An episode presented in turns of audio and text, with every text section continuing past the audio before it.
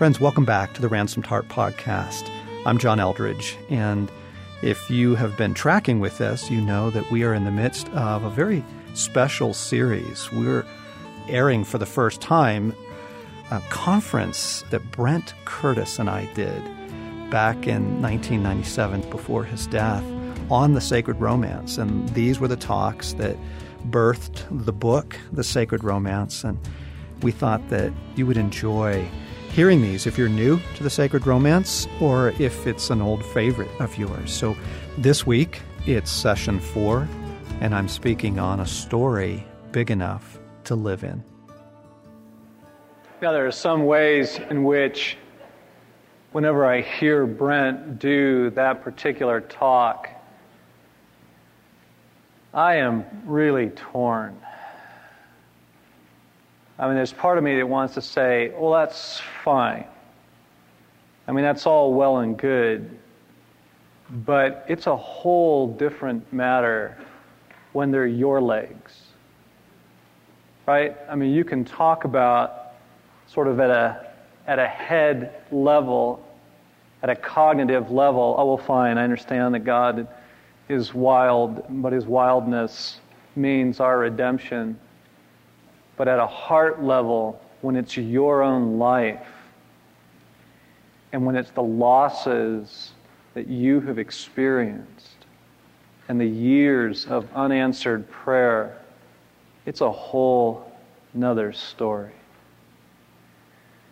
And the question becomes how can you possibly trust a lover who is so wild? And the only possible answer is because deep in your own heart, you are convinced that his heart towards you is kind. And that his wildness really does mean life for you personally in very personal ways. See, when we think of God only as the author of the story, when we see God only as sort of the chess player behind the game, moving the pieces around on the board and using us up like pawns in some larger story, it doesn't help us really to trust his heart. As Herman Melville said, the reason most people fear God and at bottom dislike Him is because they rather distrust His heart and they fancy Him all brain like a watch. God is the great mind behind it all. He's the great orchestrator. He's the, the master schemer behind all the things that happen and it's very difficult from that place to begin to trust the heart of this God. But what if there's more? What if God is not just author? What if He is actually a character in the story? When you're watching a movie, when you're reading a novel, when you're you know, just listening to stories in some form, you're not thinking about the author, right? When you're reading the Pickwick Papers or A Tale of Two Cities, you're not thinking about Dickens, right? You're thinking about Cheswick or you're thinking about you know, the people caught up in the, in the story. You identify with, you come to love and appreciate, you come to cheer and root for, and in some way befriend almost, connect with the characters in the story because they're like us. They live and breathe as we do, they feel the struggles that we feel.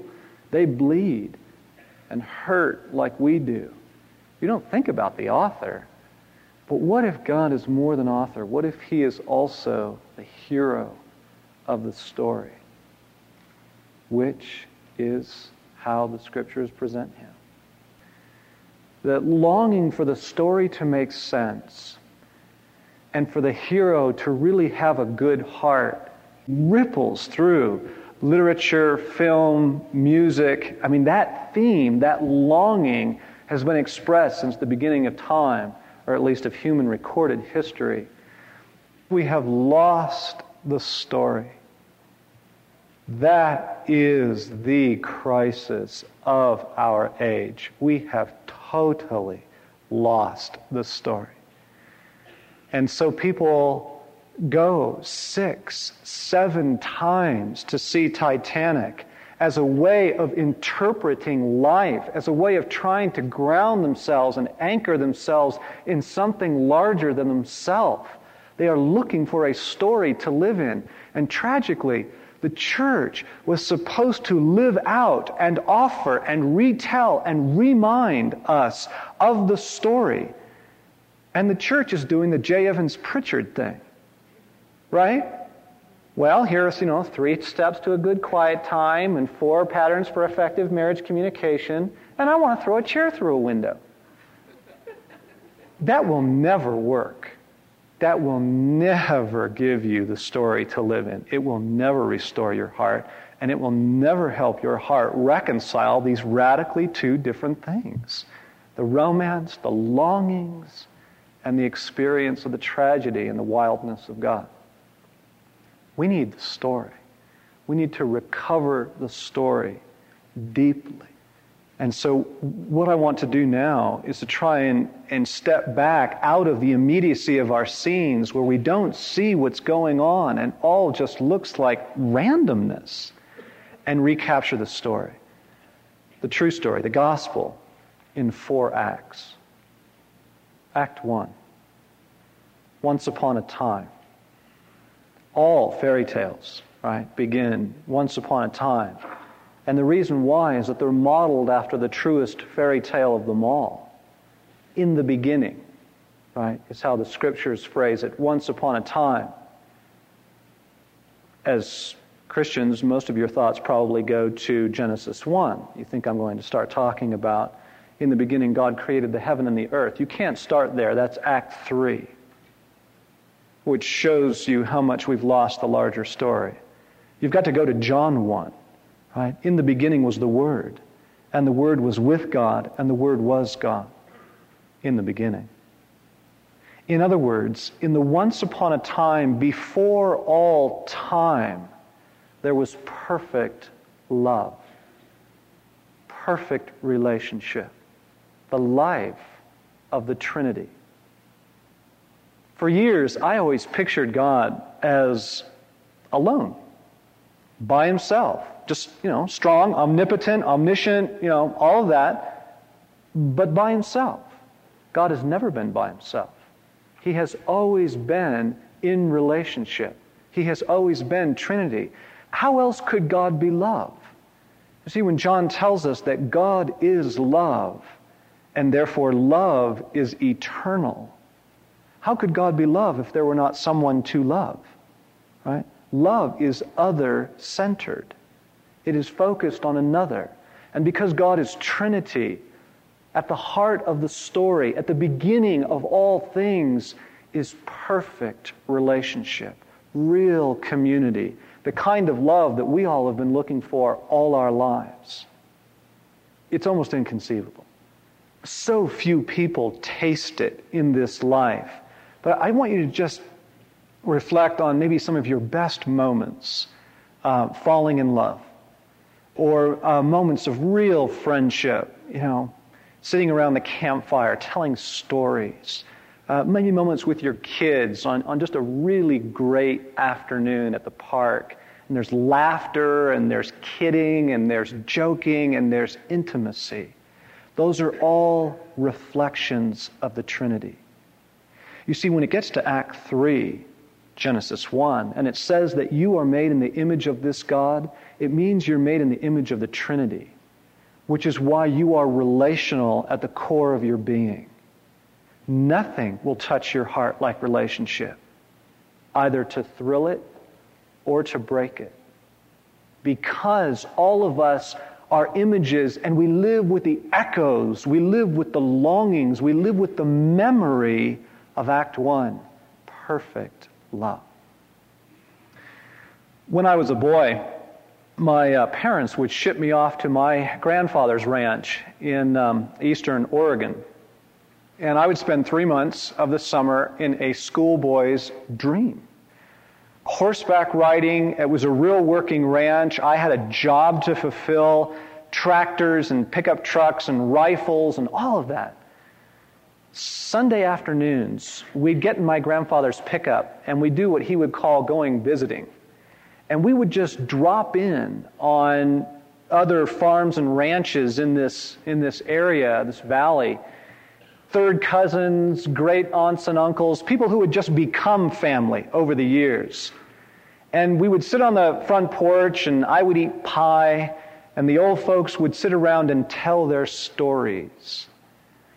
And there was this settled feeling, literally a physical feeling, that everything was well in the world. That here was this wonderful story that had been going on for years, long before I ever got there, that didn't depend on me. I didn't have to get it going, I didn't have to keep it going, but rather they were inviting me up into it. They had planned on me, they were welcoming me into the heart of things. That's the invitation of the gospel. It is an invitation into a life and a story that has already been going on for a long time. The love of God. As Eugene Peterson says, traditional Christian spirituality is not taking bits and pieces of doctrine and putting them to use. It is entering into the life of God that is already in motion, a home that is ordered by Father, Son, and Holy Spirit, where we are welcomed into the heart of things. Have you noticed that everyone is looking for this all their life? I mean, in junior high school, you think it's the clique that you have just got to be a part of, right? Or, or it's the sports team, you know, that if you don't make the team this year, you're just going to die. Or, or it's, uh, you know, youth group or choir or what have you. And then as you move on into life, you, you think it's that special, you know, someone, Mr. or Mrs. Right. And so you think it's marriage. If I can just get married, that'll do it. And then you get married and you realize, well, it's not quite it.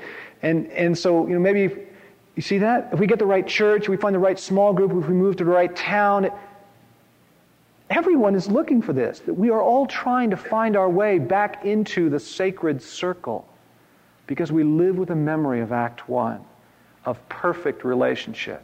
I'm going to let you in on a little secret. Nobody's found it. Right? We're not there yet. Right? And you thought it was just you.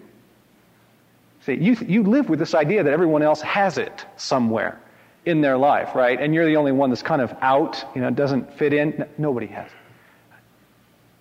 Now, all really good love, really good love, true love, is generous in its heart. It is uh, open armed. It's other centered. And it, this is why married couples want to have children, because they soon realize that, the, that, that marriage is larger than just about you. That the love is larger than about the two of you. It, it is meant for others. It's why friendships form, and it's why good friendships allow other friends in. It's generosity of heart. You see, the Trinity is just like that. In Act 2 of the story, God begins to invite others in to the sacred romance, to this love that He has been living out. He creates angels, right? Now, we're not given a lot of insight into what it's like to be an angel, but notice that you never, anywhere in Scripture, meet a bored angel. Right? I mean, whatever it is they get to be a part of, they are having a ball. Right? I mean, everywhere you see them, it's, it's, um, it's incredible. Isaiah chapter 6, he sees the curtains parted, right, and beholds the glory of the Lord, and the uh, seraphim are flying around the temple and they are saying, Holy, holy, holy to each other. They're not singing it to God. Look it up. They are saying it to each other. Holy, holy, holy smokes. Do you see what I see? this is unbelievable. Right? You've had the experience of the angels and you might not have known it. You'll be, you know, walking along the beach, maybe on vacation, and the sun is setting and the way it creates that golden trail across the sea right to you. And ah, oh, there's just something in your heart that says, I wish Mary was here. I wish Bob was here, they'd love this, right? You go to a great movie and you walk out and you say, How am I ever going to explain this to my closest friends? I wish they had been here. Because every moment of glory is meant to be shared. You See? That's the experience of the angels. They are welcome to be a part of things and they love it. They love it. Well, some of them. Because something else happens in Act 2 that is absolutely crucial for you to understand why life is the way it is in Act 3. There is a betrayal in the heart of the universe. Or better, there is a betrayal of the heart of the universe. Lucifer, son of the morning, who Ezekiel says walked among the fiery stones of heaven, doesn't want to be best supporting actor. He wants to be best actor. He wants to be the point. He wants to be the center of the story. And so he turns on his maker. And there is war in heaven. Milton in Paradise Lost says, How shall I relate to human sense the invisible exploits of warring spirits? How, without remorse, the ruin of so many, glorious once and perfect while they stood. In Paradise Lost, Milton lets his imagination go back into Act Two and he pictures a banquet, this huge, lavish banquet with pavilions and feasting, where the Father is honoring Jesus. And that's like the Trinity, isn't it? I mean, whenever you see the Trinity relating to each other, the Father exalts the Son, the Son just returns the glory to the Father, the Spirit between them. In fact, you can never really even get a good look at the Spirit because as soon as you do, He points your attention to Jesus, right? They are so other centered. So here's this banquet, and the Father is lifting up Jesus, and Satan is jealous. And it leads to murder he actually convinces a third, Revelation seems to suggest, of the angels in heaven to go with him. And what's fascinating is that Milton uses the deception of Satan. How he gets the angels to go in this rebellion in Act 2 is he tells the angels, We were from the beginning. We are the center of the story. And they turn on this gracious love, this Trinity and there is war in heaven. Milton describes it thus Arms on armor, clashing braid, horrible discord. Dire was the noise of conflict, while overhead the dismal hiss of flaming darts in fiery volleys flew. So together under this cope rushed both battles main with ruinous assault and inextinguishable rage. All heaven resounded, and had earth been then, all earth had to her center shook. Deeds of eternal fame were done, but infinite. For wide was spread that conflict and various, sometimes on firm ground, a standing fight, and then soaring on main wing, and all the air seemed conflicting fire. Long time in even scale the battle hung, till Satan, no equal among the angels, Ranging through the dire attack, a fighting seraphim confused saw where the sword of Michael smote. And Milton describes him several hundred years before Frank Peretti as um, felling whole squadrons of demons at once uh, with broad two handed sway. The terrible edge of the great archangel came down wide wasting. But at the approach of Satan, Michael stops from battle and he turns and confronts him. And he says, Author of evil, unknown till thy revolt, how hast thou disturbed heaven's blessed peace? And unto nature brought misery, uncreated till the crime of thy rebellion? How hast thou instilled thy malice into thousands, once upright, now proved false? Heaven cast thee out. The end of Act 2 is the fall of Satan and his legions from the halls of heaven and the courtyards of paradise. But notice two things. First, they are not chained, Not yet. They are left to play a role in the story. And secondly, Satan has introduced a doubt into the story. You cannot trust the heart of this God. He's not really for you. You've got to take things into your own hands. You see, and that doubt lingers now like smoke from a forest fire long after the battle has been won. Because in Act 2, God wins by power. And power is not the same thing as goodness. Anybody who's met a bully knows this. You can simply be bigger, right? Brent's experience with Jimmy, the sixth grader, and not necessarily be better. And so that doubt lingers now in the story and the drama is set for Act 3. The heart of God has now been called into question. He is on trial. Act 3. In the beginning, Genesis 1.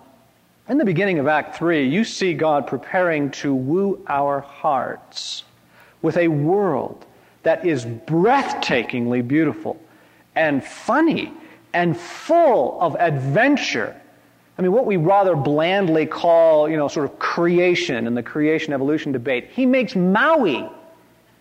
He makes the French Alps. He makes the collegiates. He makes horses and hummingbirds and mangoes and Cabernet grapes. Go figure. And he gives us the whole thing like a wedding present, right? He says, Here, do you like it? Take it for a spin. He creates us to be his intimate allies, to borrow Allender's phrase. He creates us for intimacy with himself as reflections of this Trinity, to be welcomed into the heart of things and to take our role in the story, to be his allies here in the drama. And he takes an unbelievable risk. He gives us freedom to reject Him. It is staggering. He has already suffered one massive betrayal. He knows what free willed creatures can do. Why? Why? God, you know in your foreknowledge how we will use it. Why do you give us freedom? Phil Yancey says that power can do everything but the most important thing it cannot control love. The guards in a concentration camp possess unlimited power over you if you're their prisoner. They can make you renounce your God, kill and bury your own mother, eat human excrement. There is one thing they have never been able to force anyone to do love them. It's why God seems shy to use his power. As Douglas John Hall has said, love complicates the life of God as it complicates every life. He gives us freedom because he doesn't want puppets. He wants lovers. He wants intimate allies. And we kick off the honeymoon by sleeping with the enemy. Satan comes to Eve in the garden with the very same doubt he used in Act 2, and it's the very same doubt that he is using in your life today. You can't really trust the heart of this God. He's not really for you, Eve. You see how he's kind of holding out on you over here? There's this one thing he's not letting you have. You've got to take matters into your own hands. We believe him, and paradise is lost. When you live in an externally focused Christianity, when you live in a Christianity of tips and techniques, you trivialize sin. Right? Sin is drinking, swearing, smoking, running stop signs. God calls it adultery of the heart. It is what you give your heart away to other than the heart of God. And we kick off the honeymoon by sleeping with the enemy. God comes into the garden after the fall and he says, in one of the most poignant verses of all Scripture, What have you done? What have you done? Do you have any idea what you have just done? I made your hearts for freedom, for the heroic intimacy that all of you long for, and you gave them away in bondage to my worst enemy and yours. And I made the earth for beauty and for glory, and you gave it away to him as well. Incidentally, when Satan comes to Jesus and they have their little showdown in the wilderness, and he tempts him and he offers him the earth, the kingdoms of the world, he's not offering him something he can't give. They're his now. That's why John calls him the prince of this world. We gave the whole thing away. Paradise is more than lost. But here, at the worst moment in the larger story, something about the heart of God is revealed that nobody ever saw before. And what's that? Grace. He says to Adam and Eve, Your life is going to be very hard now in very gender specific ways, but I will come for you. I'll come for you. He promises that a day will come when He will rescue us. Nobody knew. Nobody knew that the heart of God was like this.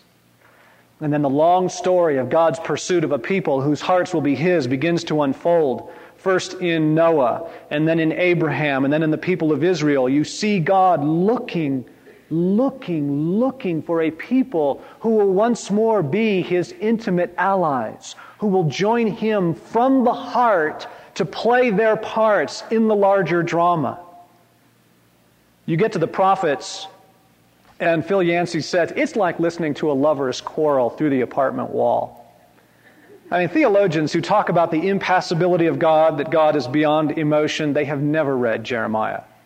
He is ranting and raving in there, in Isaiah, in all the prophets. He is the jealous lover who has been stilted.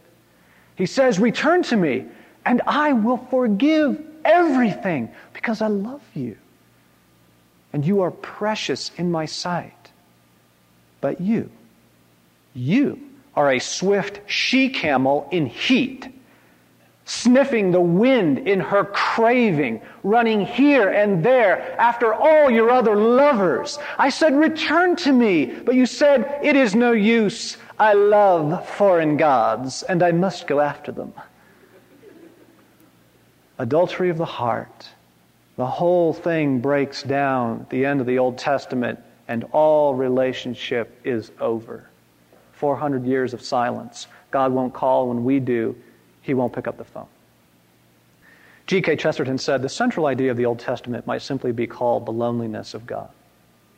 No one really turning to Him from the heart except a few whom he calls his friends, his allies. However, the story is about to take a delicious turn. God has something up his sleeve that is absolutely astounding, and it is the theme of every great story in the world. Here's how Kierkegaard tells what God's going to do in a parable. He says, Suppose there was a king who loved a humble maiden now, no king was like this king. Every other ruler trembled before his power. No one dared breathe a word against him. And yet, this mighty king was melted by love for a humble maiden. How could he declare his love for her? In a way, his kingliness tied his hands. Because if he just comes to her cottage in the woods with his armed escort and his royal carriages and the whole army and the bright banners waving, it would overwhelm her. If he just took her straight to the castle and crowned her with jewels and clothed her with royal robes, she might say she loved him. But would she? Really? How could he know? And so in this parable, the mighty king leaves his escort and carriages and armies behind. He disguises himself as a beggar and he comes to her door in the woods alone to win her heart. It's the incarnation. The Ancient of Days sneaks into the enemy camp disguised as a newborn. The great romancer, the heart behind all hearts, comes into our lives as a carpenter from Nazareth. See, that's why Paul says in Romans 5 Oh, I know. I know the evidence looks mixed. I know the world seems to scream at you every day. You cannot trust the heart of this God. But look at the cross. Here, beyond all question, Jesus answered Satan's doubt, his challenge. Can you trust the heart of this God? You have never been loved so fiercely. He is more for you than you ever imagined. Nothing is the same since the cross. We live somewhere towards the end of Act 3, and our lover has done the wildest thing. He left. He says, I'll see you in Act 4. You carry on the invasion. You are my intimate allies now. That's why I have captured you. I have rescued you. I came for you just as I promised I would. And now carry on the battle for hearts. Because Act 4 is just around the corner. And when Paul says, No eye has seen, no ear has heard, all that God has prepared for those who love him, he's not saying, So just don't think about it. He's saying, You can't outdream God. What's about to happen in the story? Something absolutely breathtaking. Something absolutely wonderful. Our pictures of heaven are pathetic. As Peter Kreeft says, the pictures of heaven do not move us. They are not moving pictures. Right? Fat little babies, tiny wings flying around, bored saints strumming harps, you know wondering what's going on back on earth where the real action is, right? Act 4. Act 4 is coming. And it is the adventure back on track. The fall was an interruption that God has more than dealt with. And in Revelations 21, he says, I'm making all things new. He doesn't say, I'm making all new things. He says, I'm making all things new. You, the earth, the heavens, and we are going to have a ball. I want to show you the power of a larger story to restore heart like this. What was that? That scene, those guys up on the hill, it was not Monty Python and the Holy Grail. It was not Braveheart. It was the nearing the climax of Shakespeare's Henry V. This is the version uh, with Kenneth Branagh. And um, in the story of Henry V, Shakespeare gives us a metaphor of a Christian king. He gives us a metaphor of Christ. Henry, King Hal, has captured the hearts of his people and he has led them personally into battle against the forces of evil. Why is this the theme of every great fairy tale, every great story? Because it echoes the true story. That's why. Because there's something in our hearts that knows it's true. And in this case, it's France, and they have marched against France, and they have fought two major battles. And now the English army has been reduced to a small band of men. Many of them are wounded. Many of them are exhausted. They have been marching through days, through the mud and rain now for days. They are sick and they are tired. And they come to the field of Agincourt, true story, in France, and there they are met by the entire French army.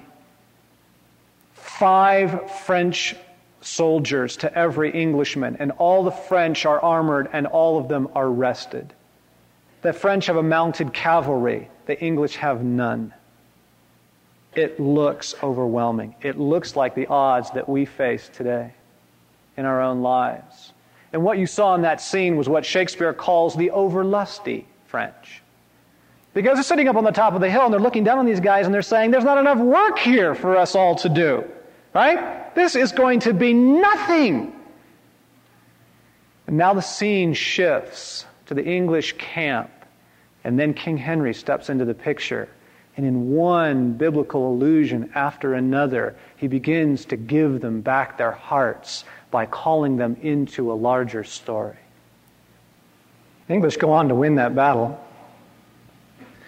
Can you imagine if uh, King Henry had tried to do the J. Evans Pritchard approach uh, at that point? Well, I realize it's a difficult situation and we're kind of outnumbered, but you know, if you just follow a few principles, you guys, if you just do the right thing, no, he calls them up into a larger story and he gives them back their hearts. He says, All things are ready, you see. Our hearts are in the trim. And Satan comes in the figure of the courier from France and he says, You really don't want to do this, right? You really don't want to live like this. You do not want to live from the heart. Compromise. And just like Christ, King Henry says, No, kill me first. I refuse to give in to you. God is more than author, He is the hero. He has come into the story to reveal just how kind His heart is.